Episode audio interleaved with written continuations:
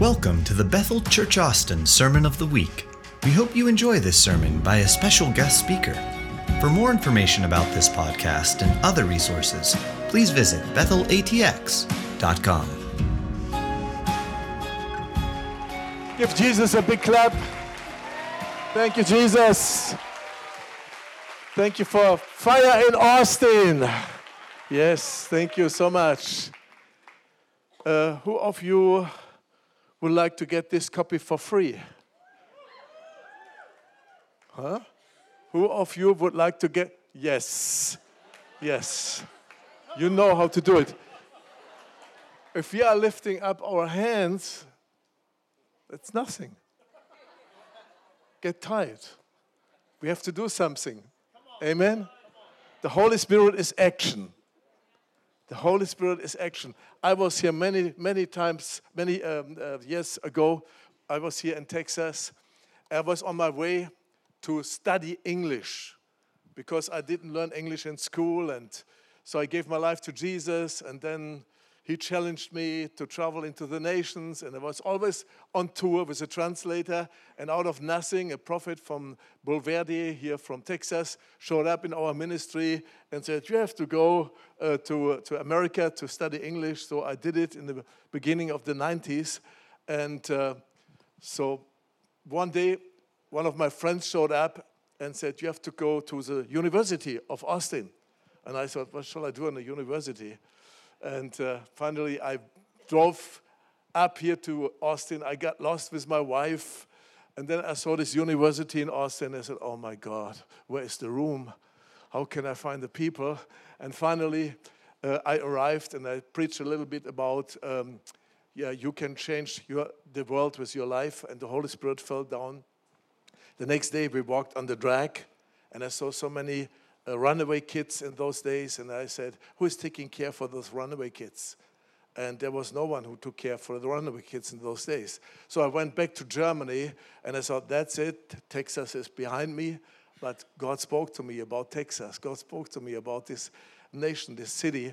And uh, so we trained some missionaries, and they came, and this was very interesting for us because sending missionaries to America, this is strange.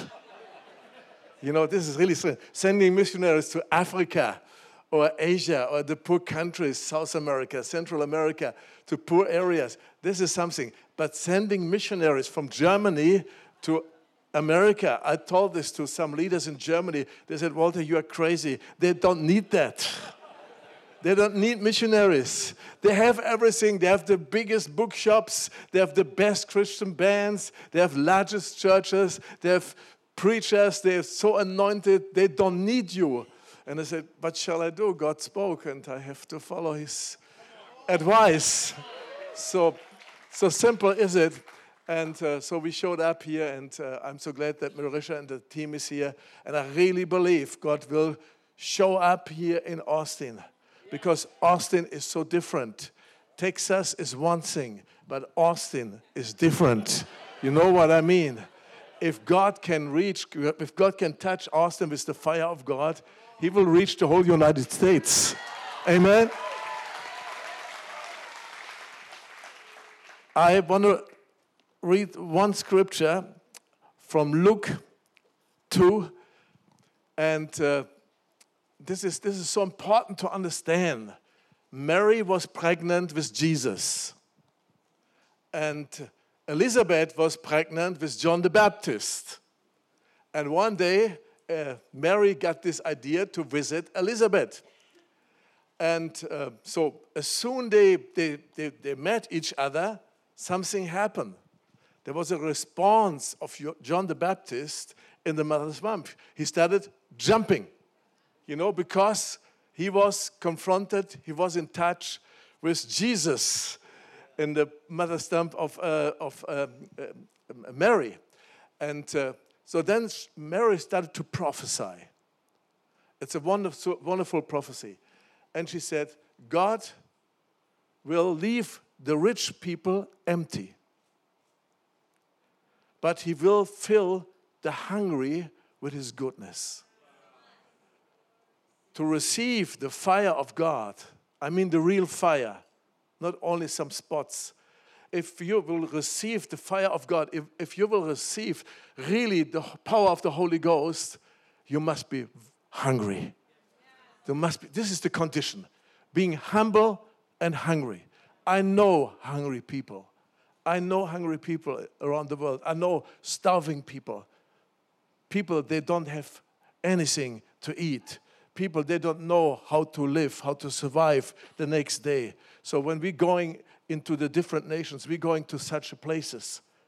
You know, very, very poor and broken people. And I tell you something, when I worship Jesus in Germany or here in the United States or wherever in the Western world, when I worship Jesus, I really like it, but I always, I always think about such a people. Really, such a people. I will never forget my first, first mission trip when God spoke to me about the nations. I ended up, uh, I went to China and I ended up in the Philippines on a garbage dump, Smoky Mountain. 180,000 people. Very, very poor people. A very, very bad smelling place. A lot of children with all kinds of sickness. I saw, I saw rats bigger than cats the, the, the whole garbage dump was, was full of smoke. And bulldozers from the, from the government, they were digging after the, the organizing the, the, the garbage. And this was also the playground of the children. And every week, two, uh, seven, eight children, they died under the wheels of those bulldozers. A terrible place. When I, when I saw this place, I, saw, I thought, oh, we, we, we, are, we are good. We are helping the poor and the needy in Germany and some other nations. But when I arrived in that place, I was really shocked. I was really shocked. I was so close to getting culture shock. And uh, so suddenly I saw so almost 20 young kids running after me, dirty, full of these little animals, you know, lice. Yeah running after us. They were screaming, Hey, Joe! they call all the white people Joe. and they were running after us. And they, with, with the brightest smile, you know, they, they shouted very loud, Welcome on Smoky Mountain. And I said, Oh my God, what a different world. In Germany, the kids, they have everything. They have iPhone, they have computer, they have their own room, they have enough food, they have all kinds of very expensive clothes and shoes, and they, they, they are almost naked and they have so much fun, they have so much joy, and they welcome us on Smoky Mountain. And there was one little girl, she was, she was faster than all the other kids. She was, she was looking after me. And I thought, oh my God. I saw her desire was to jump into my arm. And I said, God, I can I can't do this. You know, this girl was so dirty. A running nose like a waterfall. Yellow stuff flew out her nose. Open wounds all over.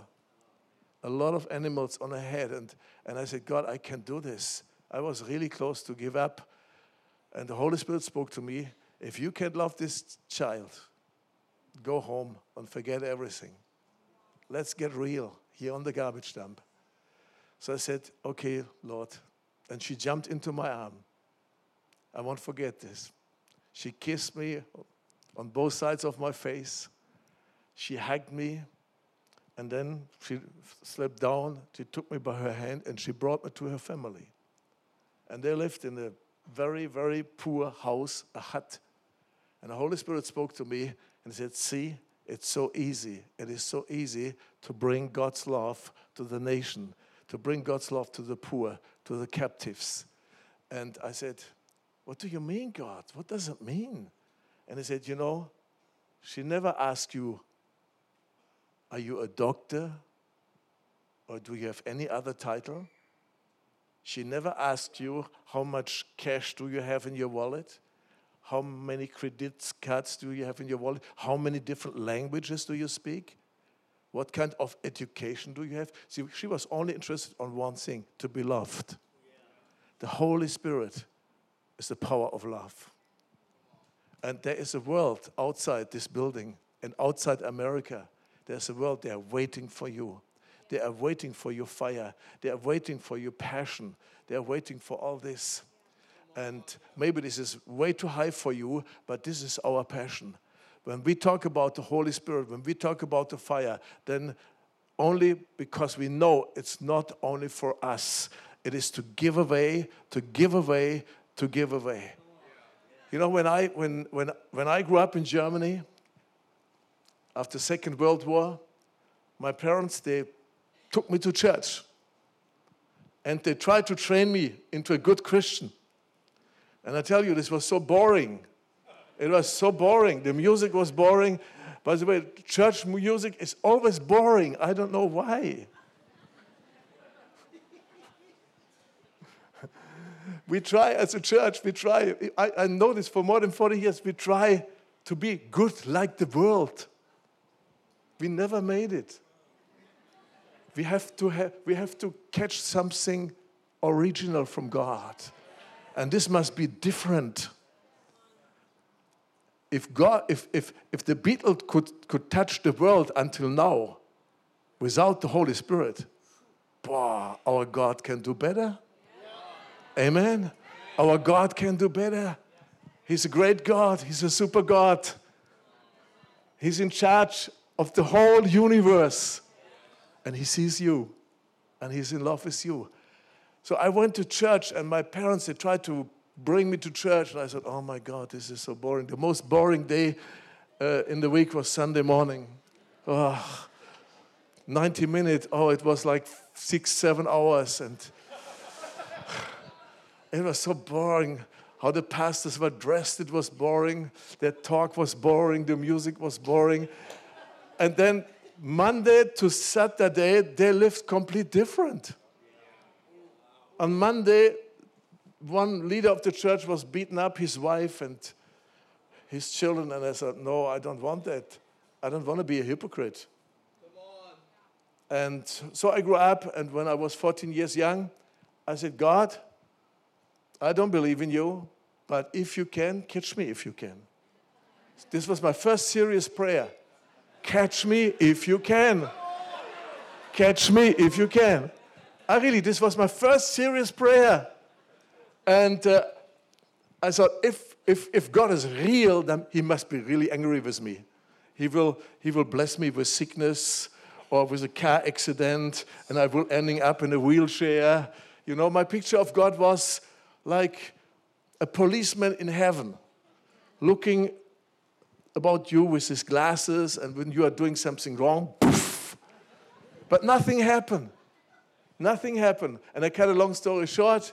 For the next 10 years, I lived complete without God. I became a hippie, I became a drug addict, I became a drug dealer, I became a criminal. I was deep, deep involved in occultism, I was, deep, deep involved in Indian mysticism. I went to jail, to prison, and the police was chasing me. I lived in different hippie communities all over Europe. In 10 years, not one Christian showed up and said to me, You know, there's a good God, He has a plan for your life, and He's so in love with you, you can believe how much He is in love with you. Not one in the Christian continent, Europe.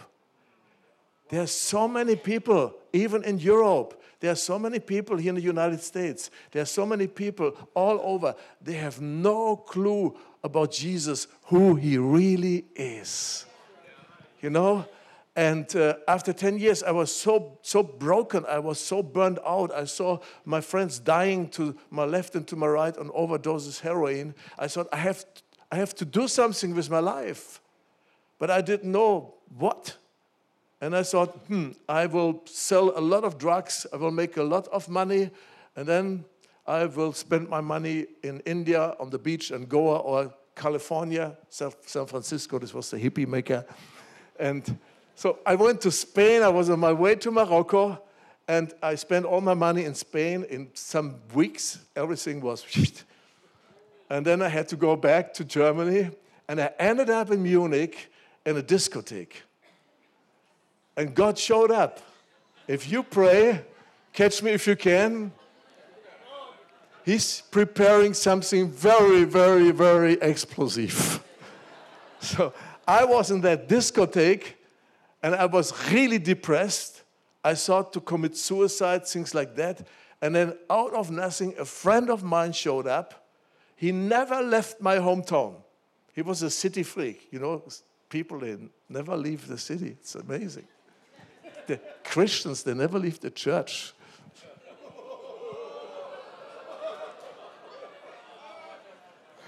So I saw this guy, you know, and I was amazed to see him in Munich, far away from my hometown.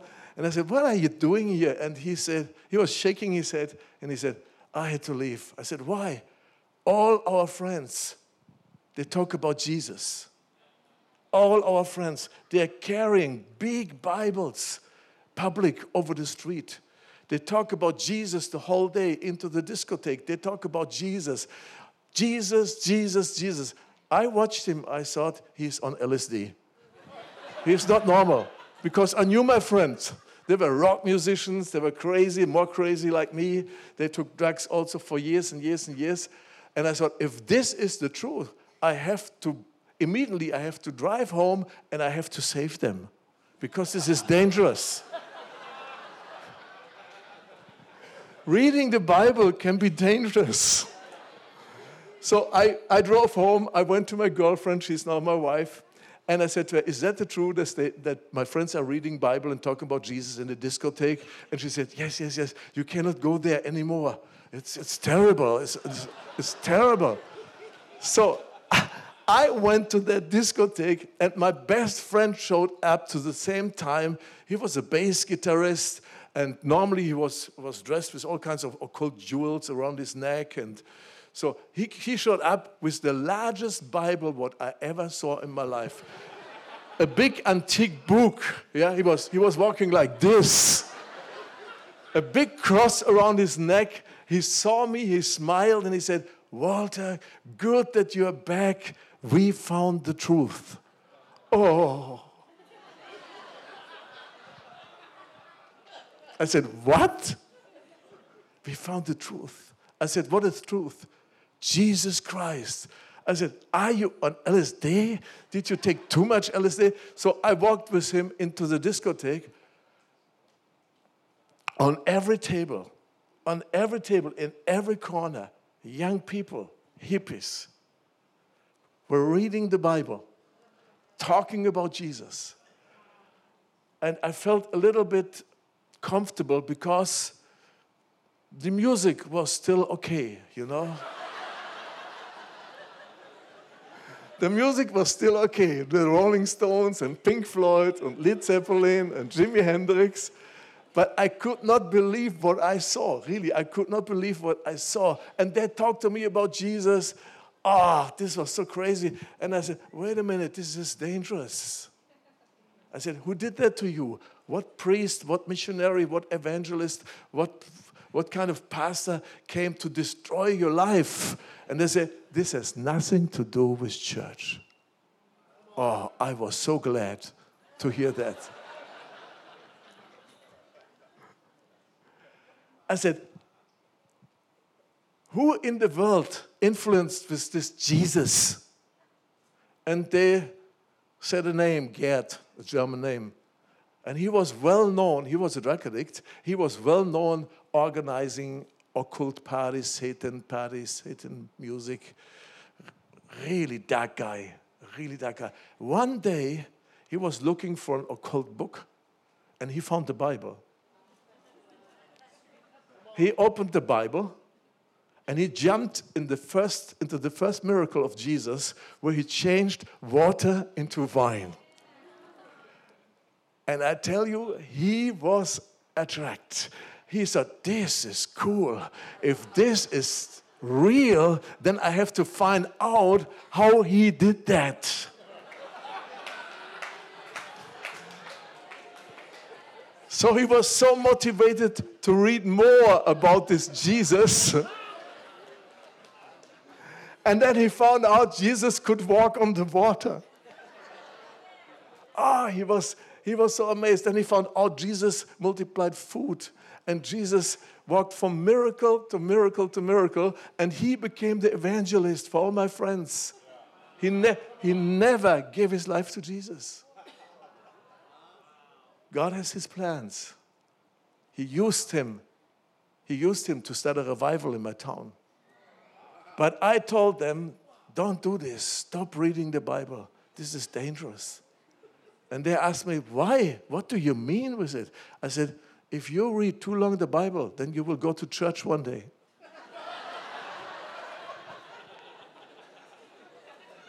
you will get married. You will go to work. You will enter a complete boring life. You will cut your hair. You will listen different music. And, and, and, and they said, no, no, no, no, no, no, Jesus is the truth. They moved away. I was so glad.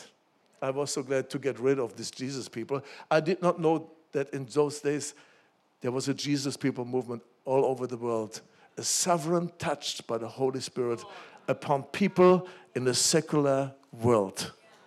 It was not created by one church or a mission organization. Holy Spirit fell upon a whole generation, a lost generation, and so many of them got saved, sovereign saved, and so many became later leaders in the church. So they moved away and they, they started in Germany first Jesus people community. And then from time to time, I got some news. Now they got baptized. I said, oh my God. And then they went to church. And I said, oh my God. So I was really wild on drugs for two years more, but then I organized one day, I organized a, wild drug party. Wild. And I invited many, many people in our community. And in the morning, I woke up as a hopeless drug addict, complete captive on demons and darkness. I woke up in the morning.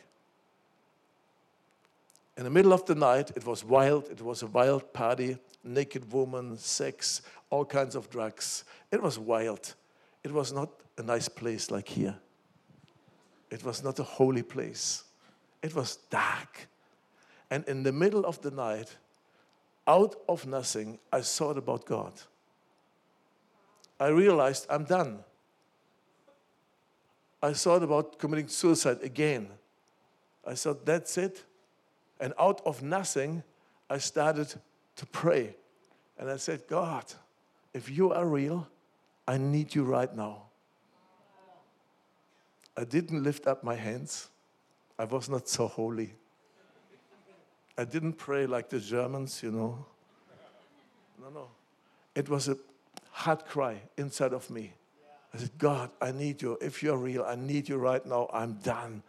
I cannot get rid of those spirits who come in my life to taking drugs. And I did not know what to expect, but Holy Spirit came. Paul, a, a, such a strong encounter of God. But he hit me. I tell you, it's hard to explain, but I realized in seconds I will never ever take drugs again. He showed up as a deliverer. Jesus is a deliverer. This book is a book of freedom. And if you call yourself a Christian, a disciple of Jesus, and you are addicted, something is wrong.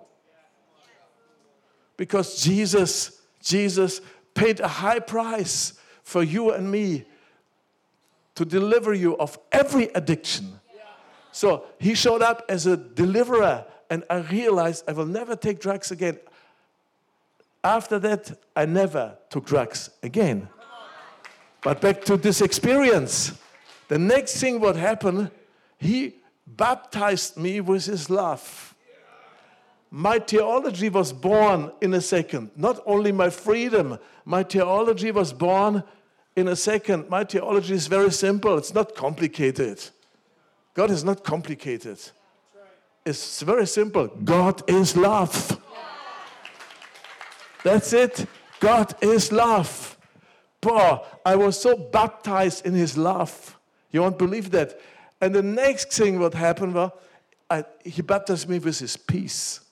I found out he's a prince of peace. And I talked to him. I said, God, can I keep that peace forever? Is that possible? And it's still there. It never, ever left me. So I was overwhelmed from this encounter with God. And then I thought, I have something to do with it. What do you do with all the blessings? How often do you, do you like to go to church? Be blessed, be blessed, be blessed, be blessed. What do you do with the blessings? What do you do with it? And I thought, what can I do with it? And my girlfriend, my wife of today, she was in the same house, complete hooked on drugs. So I was looking for her. And it took all my power together. And I said, Irene. She looked at me. I said, You know. She said, What is? I said, God is in the house. I thought she will beat me in my face with, because she, she grew up in an atheist house and she looked at me with the brightest smile and she said, I know. I know. And I'm leaving tomorrow this hippie community. And I want to follow him. I don't know about you, but I'm leaving tomorrow. Wow, what a miracle. Yeah, then, then I thought, God is in the house. God. By the way, God is in the house. You don't have to wait for somebody is placing his hand upon you and you will get healed. If God is in the house, healing is in the house. Right where you are. You know, I was in one meeting, I have to tell you this. I was in a meeting like this in South Germany, and one guy was, I said to him, Sir, I answer your questions later. And he said, I don't have a question. I said, Why are you doing this, like in a school? Like a... He said, Because the Holy Spirit told me to do it. I said, For what reason?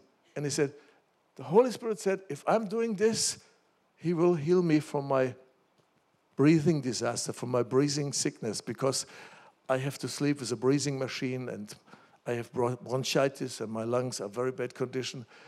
And he said, if I'm doing this, he will release me. And I said, what happened? He said, something left me. I can breathe like a baby. the next day, the whole family showed up, so happy. And his wife told me, first time after years, my husband slept without breathing machine.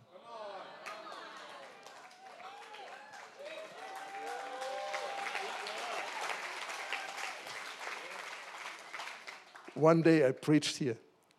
It was a nice Sunday service. Ron, Ron Parrish was the pastor.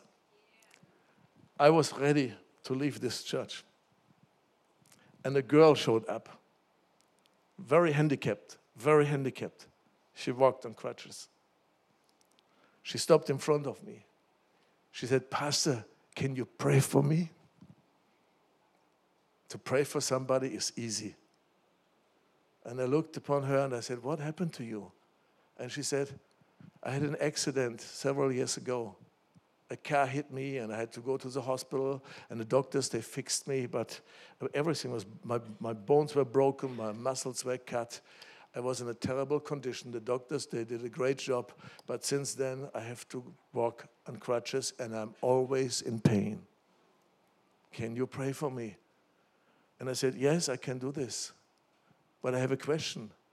Who prayed for you over the last period of years? And she said, almost every guest speaker. And I said, oh my God, now it's my turn. Why do you have the Holy Spirit? Because He is your helper and He gives you advice how to act in such situations. You have to study the life of Jesus, how close he walked with the Holy Spirit. He got always advice. He moved always in the gifts of the Holy Spirit. You have to study the life of Jesus. So many pastors, leaders, they ask me, I never read that. And I say, I'm saying to them, What kind of Bible do you have? and I, there was this girl, beautiful girl. And I said, Can you do me a favor? Can you take your crutches on your shoulder and walk? And walk around this place? And she said, Pastor, I can't do this. I will fall down and I will be on, on the floor and I will be in pain. And, and I said, Oh my God. I said, Please do me a favor. Can you do this? Take your crutches on your shoulder and walk. You don't pray for me? Sometimes we are so religious. we pray for people, and so often nothing happens. And Jesus never said, Go and pray for the sick. He said, Go and heal the sick. Study your Bible, study life of Jesus. I pray for people in my home. I pray for people. But if I'm confronted with sick people, I have to find out what God will do and how He will do. And I thought she shall, shall take her crutches on her shoulder and walk. Finally, she did it. Yeah, and then she, oh, she went down. And I, oh no, my God, oh, oh, oh, oh. And then the Holy Spirit spoke to me it's not about you, it's about me. And it's about that girl, it's not about you. And I looked at girl and she got up and she carried the crutches all around. Boy, boy, the Holy Spirit. And then I said to her, Go home, nail your crutches on the wall of your room, and tonight you come to the second service without crutches. She showed up completely healed. Hallelujah. Some months later, I got a large envelope from Texas with a lot of x ray pictures. She went to the doctor. Yeah, we have to take serious. And she went to the doctor, and everything was perfect. Hallelujah.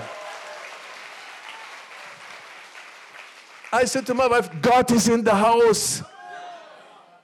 I thought I have to do something with it. Now, my wife, she made an experience with God. I made an encounter with God. So I turned on the light, I turned off the music, and I gave my first message. I was just radical born again a few minutes ago, and I gave my first message. And I screamed in the whole house, God is in the house. I got so rejected. Amen. Turn off the light and turn on the music. Oh, not again this Jesus, stupid Jesus stuff. Don't do it. You will ending up in the mental ill hospital. So we left the next day because Jesus was in our life. I got my first Bible the next day. I thought I have to find out if there is a happy end in the Bible. If not, I don't like it. I started reading the book of Revelation and I found out on the end everything will be fine. I thought John, the Apostle John, was maybe on drugs, but doesn't matter to me.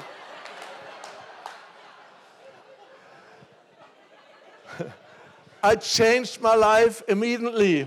I changed my life immediately. Immediately, I shared the gospel on every corner with all my friends. From one moment to the next moment, after more than 10 years, I had to go to work because I needed money. No drug selling anymore, no stealing anymore. And to me, it was really clear I don't go to work to earn money. Don't do this. You're way too valuable for that. I thought I go to work to share the kingdom of God and to share the gospel. And this was not a big company, almost 200 people. In two weeks, I was done. I was done with the gospel. The big boss, he knew Jesus is alive.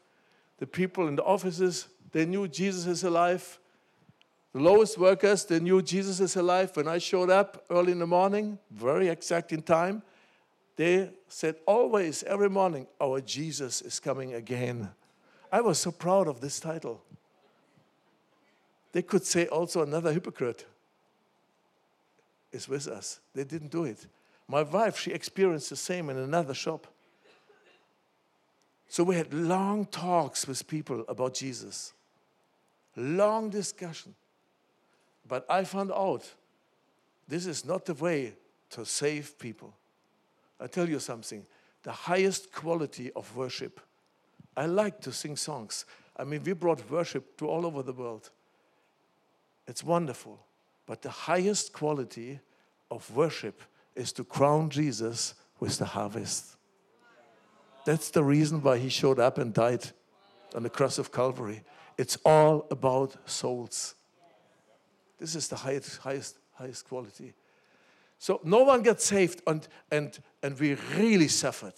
We really suffered. And one night we went down on our knees and we said, God, what is wrong with us? No fruit. No fruit. Later I found out so many Christians, they never think about it.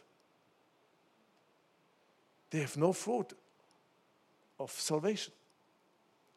And we went down on our knees, and somebody knocked on our door in the middle of the night. I opened the door, and I saw Jesus is in the door, a long hair, hippie, long blonde hair, long beard, blue eyes.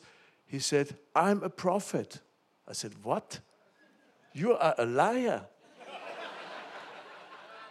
they are all dead. And he said, But God has given me a message for you. I said, What message is it? And he said, God has placed his hand upon you. Oh, this is wonderful. When God is placing his hand upon you. Hmm. That's something. I liked it. I said, Oh, this is good. He said, He placed his hand upon you and he will give you a great harvest. I like that. And then he said, But you have to quit your job. I said, When? Immediately. I said, What about money? He said, Oh, God is taking care of you. You shall open your door, you shall open your fridge, your wallet, your house, and most of all, your heart. And He will give you a great harvest. I was shocked. This was serious stuff. I thought I'm a believer. In the same moment, I found out I'm not a believer. I'm full of doubts. And I became religious. I was very young with Jesus, but immediately I became religious. I said, Do you have a scripture for that? Another excuse is always, oh, I have to pray about it. and he said, Yes, I have a scripture. I was shocked. He opened the Bible, Matthew 6. Don't be concerned about food. Don't be concerned about your dress, clothing. Seek always first the kingdom of God and his righteousness and He will give you everything what you need and more than that. Don't be concerned about tomorrow. Are you concerned about tomorrow? Hmm. Today is the day. Today is the Lord's favorite day for you. You better listen. Then he left. I experienced my biggest crisis in my whole life with Jesus. My wife, she quit her job. I came home. She said, Did you quit your job? I said, It was not the right time, you know.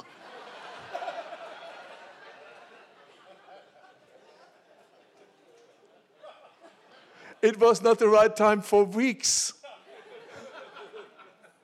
and finally, by the grace of God, I made it the same week. The first guy asked me, How can I give my life to Jesus? He was full on drugs. He was demonized, he was really dark. And I said, I don't know. No one ever asked me this question.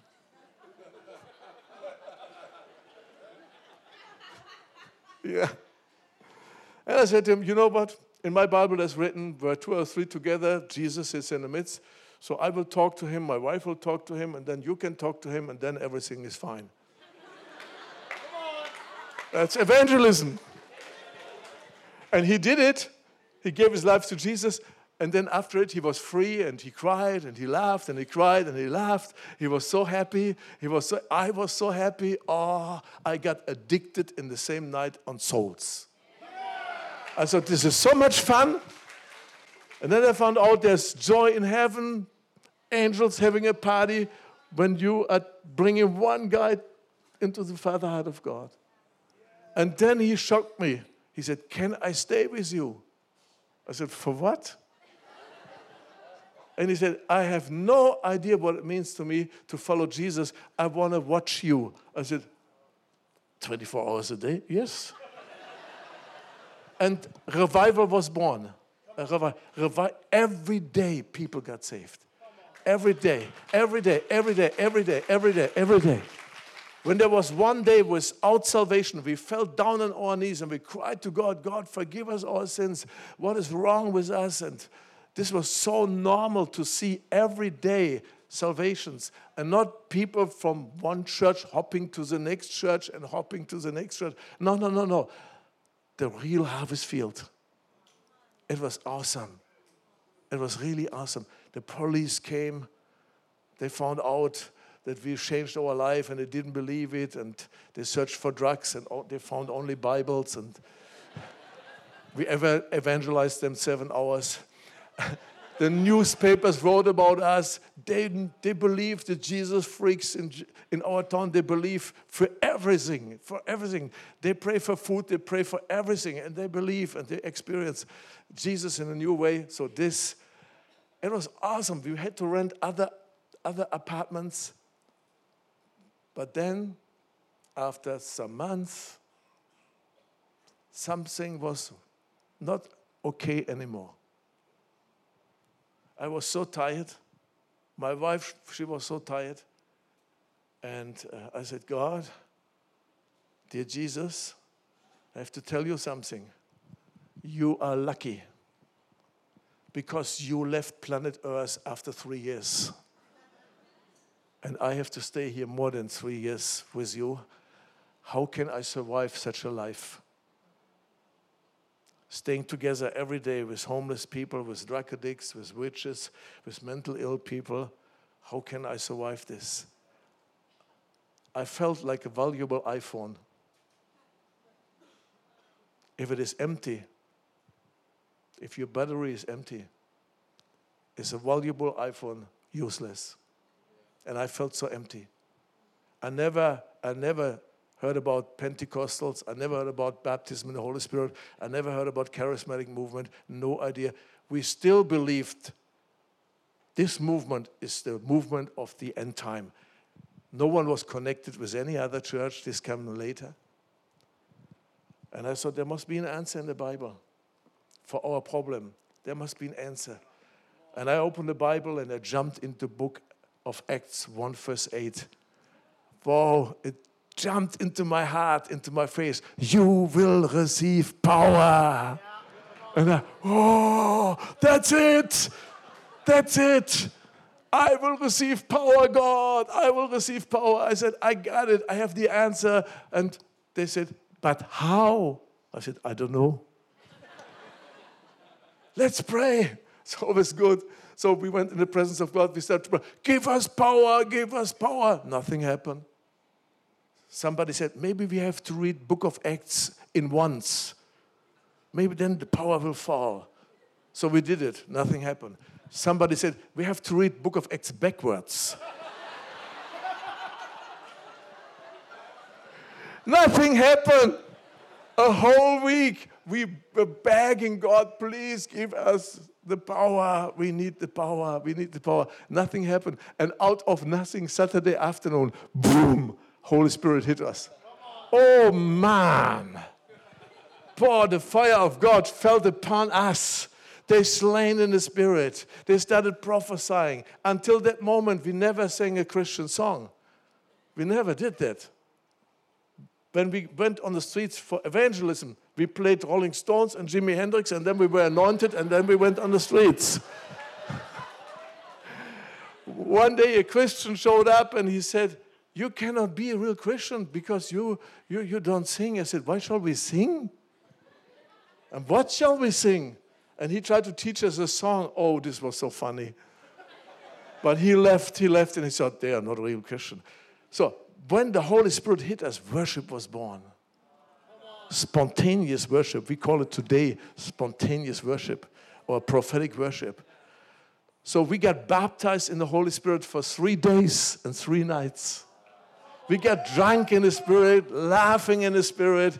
It was, it was overwhelming. It was awesome. The gifts of the Holy Spirit, they broke through.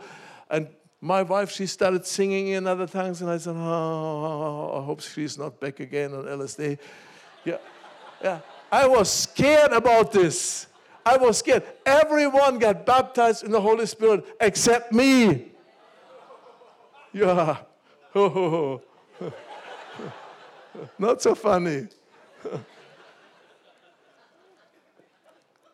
I was here, there was an invisible wall and here was the presence of God. And I said, God, what is wrong with me? Something must be wrong with me. I cannot enter. What is the reason that I cannot enter? And he said, It's your pride. I said, God, no.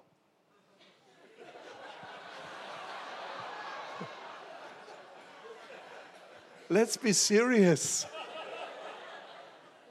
I said, God, no, it cannot be because I was the first who got saved.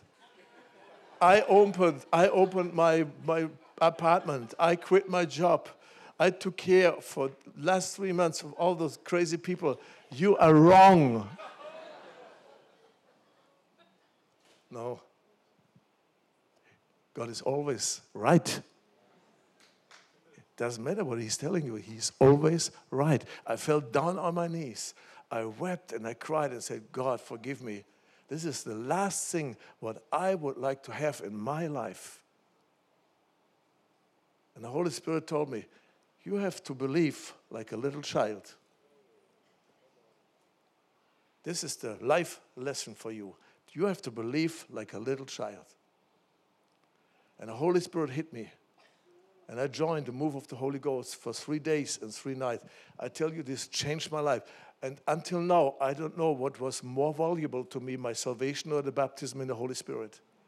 Since then, since then, we are moving in the Holy Spirit in Germany and in the nations. We are moving in the power of the Holy Ghost.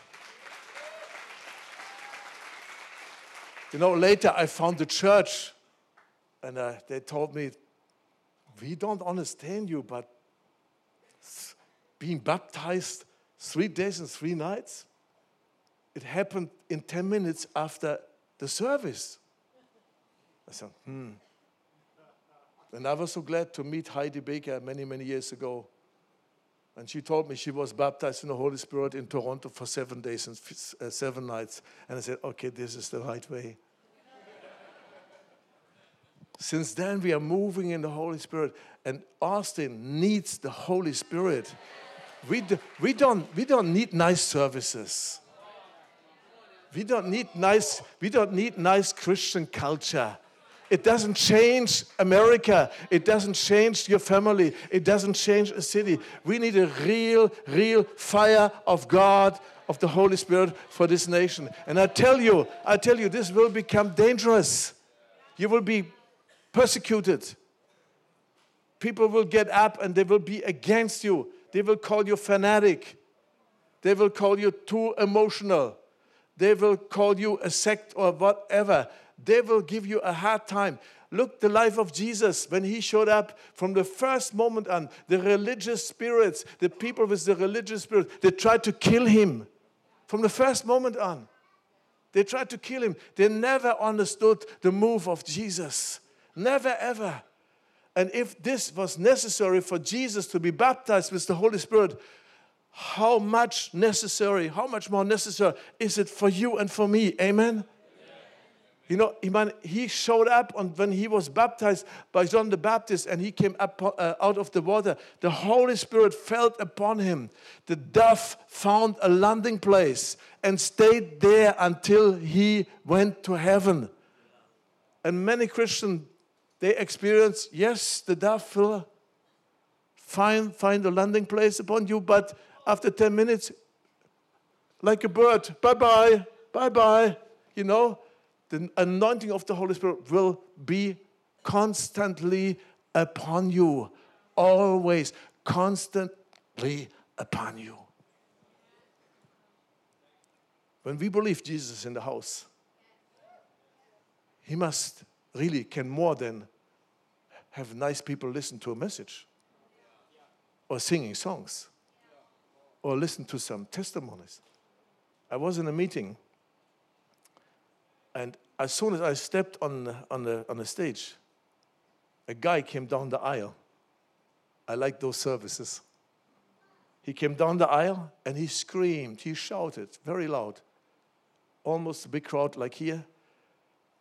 I don't know what's going on with me. I'm not a Christian. I'm gonna be crazy, but I see around this guy, he and me, I see a lot of angels. I turned around, I didn't see one angel. And I thought maybe he is mental ill or something like that. And the security service tried to catch him, but they couldn't. So he moved in front of the stage and then he was shaking all over. And he said, I see angels, angels, angels. I'm not a Christian. I'm going to be crazy. What is going on here? And I said, Who are you? And he said, I'm a Muslim. And I said to him, are you ready to receive Jesus in your life? He said, Yes. He fell down on his knees. He received his life. He received Jesus in his life. Then another guy came down the aisle, and the Holy Spirit told me, Shake his right hand, catch his right hand. So I tried. He threw it away three times. Fourth time, I was faster. I got him. and then he screamed, Fire! And then he was, he was there with his finger, you know. I said, this is, a, this is a nice service. I like that. what is he doing? I said, what are you doing? Yeah, I had an accident. A car hit me. My arm was completely damaged. The doctors fixed me. But this finger was, was not movable anymore. It was like a stick of steel. And you, you shake my hand, and it was so hot. Now I can move the finger. I said, Who are you? I'm his friend. I'm a Muslim. Are you ready to give your life to Jesus? Yes. Two other Muslims showed up, received Jesus. There was a businessman in the first row, a businessman, a German businessman. Think about this. Yeah. German businessman, very serious looking guy, jumped up upon his chair in front of all the people and he started moving like this. and I started moving like this. Then he jumped down and jumped, he jumped up. He was. I said, Sir, what's going on? He said, I don't know, but next week I have to go for surgery. My back is, is, my back is very, very painful. And I'm, I'm, I'm, I'm sick for years, but something touched me tonight and I'm completely healed. I don't need any more surgery. And he was completely healed.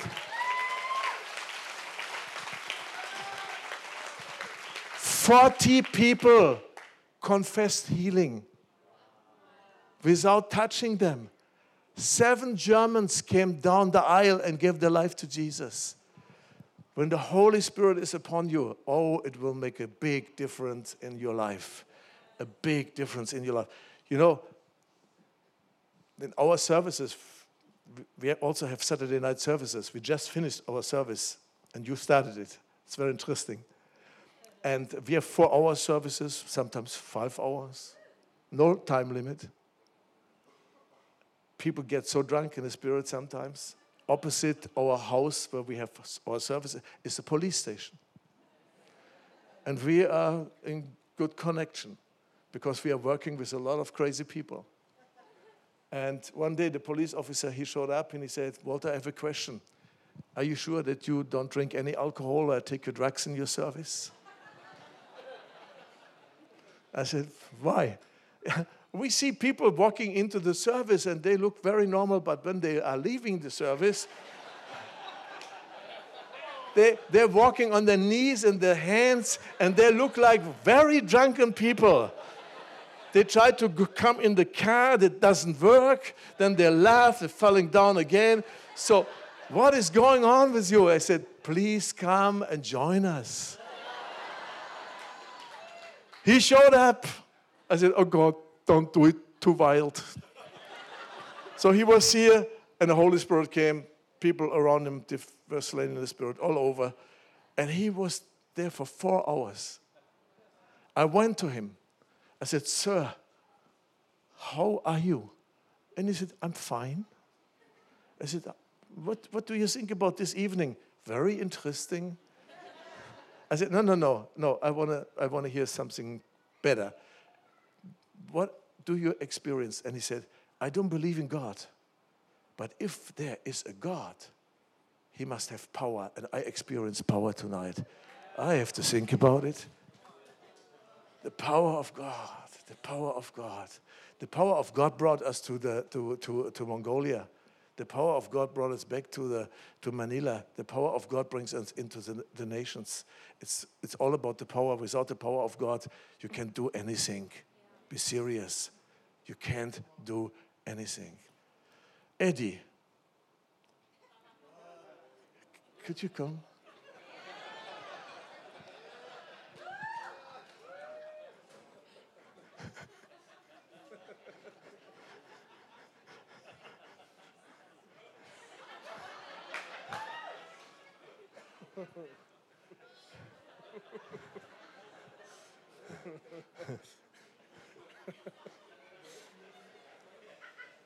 I saw you in the restaurant, I saw fire upon you. And the Holy Spirit told me, You're a fireman. And tonight, when you walked here down, up and down the, uh, the, the stage, I saw fire upon you. I saw fire on your feet. And this fire was spreading out all over. I saw fire in your hands. I saw fire flame upon you. Hallelujah. Ooh, ooh. Oh, it's okay, it's okay. He's a big man. you know? Do you know the Toronto movement? The yeah? I was there in the beginning. and there was an Anglican priest from London. Uh, enjoy it, enjoy it, enjoy it. There was an Anglican priest, and his church, they saw he was so tired. And they financed everything, said, Go to Toronto, be refreshed. And he was there every evening. And so many people they got blessed with the Holy Spirit, but he was like a German, like a German oak. Nothing happened. And one evening the Holy Spirit hit him, boom! And he hit with his head a chair. And poof! He had a hole in his head, blood, blood came out. It was terrible. They had to call the ambulance. They took him to the hospital. The next day, he showed up with a white turban. But he looked different. He was not anymore like a German oak. He smiled.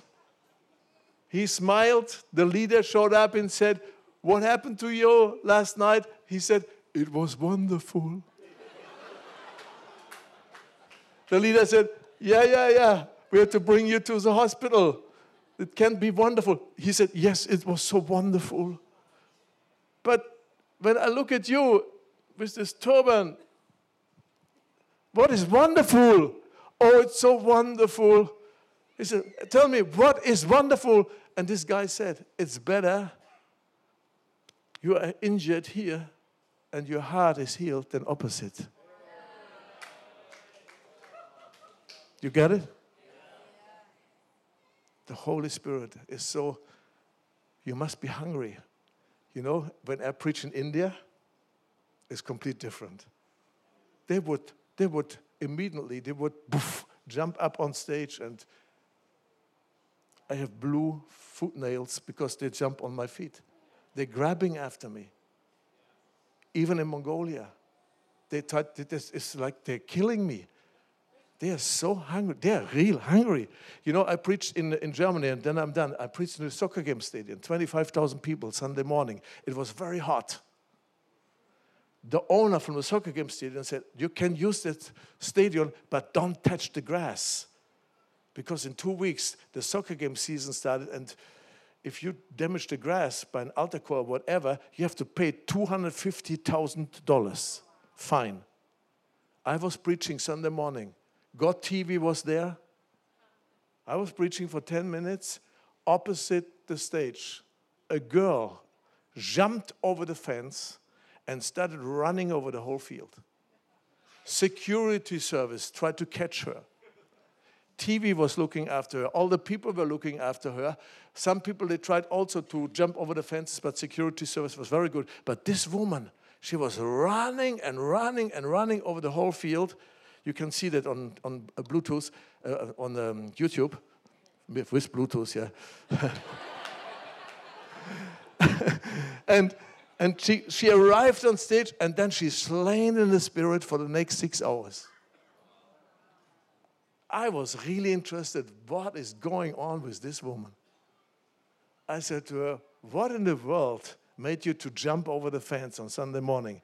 And she said, I was on my way to church, but the Holy Spirit told me, Go into the stadium. And I enjoyed worship, and then you started preaching, and the Holy Spirit said to me, Jump over the fence and run. I did it. And I tell you, in those six hours, she was completely healed from her, healed from her past, physically healed. She got a call for mission for this. She was, she was overwhelmed from the Holy Spirit. So this is a nice story, but I said, God, what is this? What is it all about? And he said, I will send a hunger to Europe I will send a hunger into the Western world, and they will run, they will run, they will run, and they will receive the Holy Spirit. And I will pour out my Spirit on all flesh, and I will send a revival on planet Earth never happened before. I tell you, we will see harvest what will never saw before. Let's go up and on our feet. Yeah, can we stand and pray? Hallelujah. Hallelujah. If you are ready to receive tonight, come quickly forward. I want to pray for you. If you have received the Holy Spirit, the power of the Holy Spirit, come. Thank you, Jesus. Thank you, Jesus. This is, this is for you, this is for Austin, this is for Texas, this is for the United States, but this is also for the nations. Amen? This is for the nations. So lift up your hands, lift up your hearts. Thank you, Jesus. Lift up your eyes. Lift up everything and worship Jesus in your heart. Worship Him, worship Him, worship Him. And be humble and receive and receive and receive and receive. Thank you, Holy Spirit. Be blessed, be blessed, be blessed, be blessed, be blessed. Oh, oh, oh, oh, be blessed.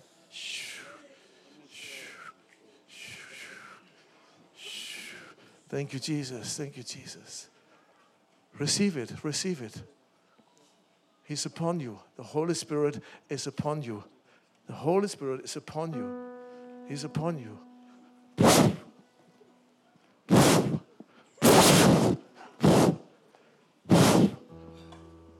Thank you, Jesus.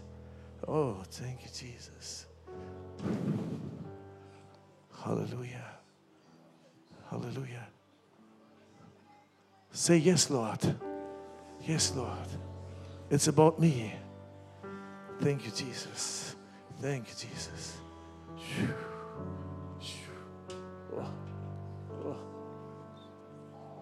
More Holy Spirit, more, more.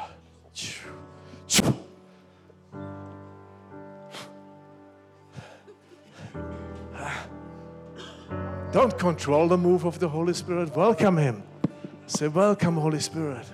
Welcome, welcome, welcome, welcome. He's touching your feet. He's touching your heart. He's touching your hands. It will getting very hot in your hands. It will get it will be very hot in your feet. If it's getting hot in your hands, you can be sure he will use you to heal the sick. To heal the sick. Hallelujah. Thank you, Jesus. Can you place one hand upon your head and one upon your heart? Yes. Yes.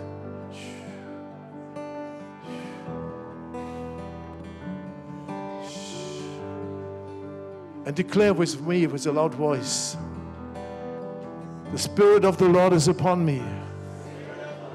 The Spirit of the Lord is upon me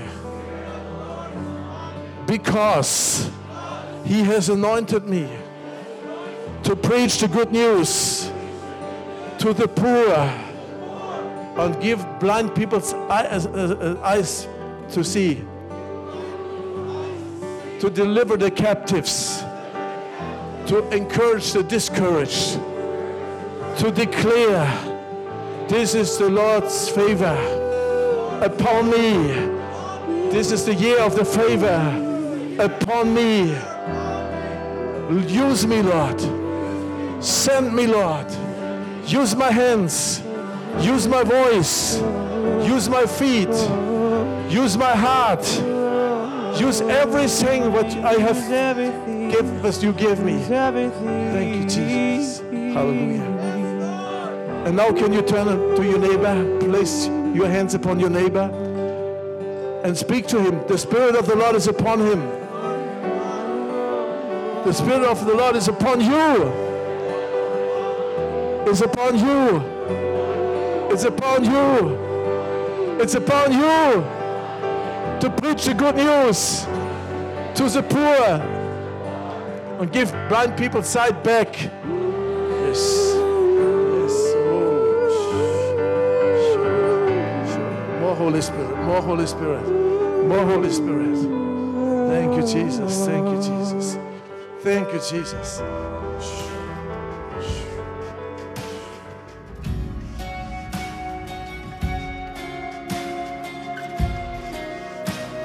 Thanks for listening to the Sermon of the Week. For more information about this podcast and other resources, please visit bethelatx.com.